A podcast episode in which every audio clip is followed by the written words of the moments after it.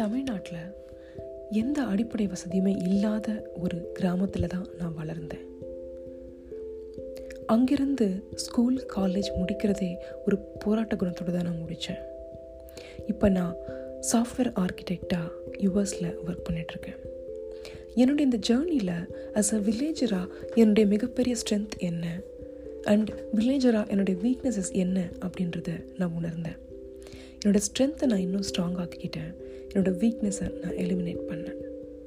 இந்த பாட்காஸ்ட் மூலமாக என்னுடைய வில்லேஜஸ்க்கு எங்களுடைய மிகப்பெரிய ஸ்ட்ரென்த் என்ன அப்படிங்கிறதையும் எங்களுடைய வீக்னஸஸ் என்ன அப்படின்றதையும் அந்த வீக்னஸஸை எலிமினேட் பண்ணுறது எப்படின்னும் அவங்களுக்கு எக்ஸ்பிளைன் பண்ணுற முயற்சி தான் இந்த பாட்காஸ்ட் ஆனால் இது எங்கள் வில்லேஜர்ஸ்க்கு மட்டும் இல்லை நிறைய பேருக்கு இது பொருந்தும்.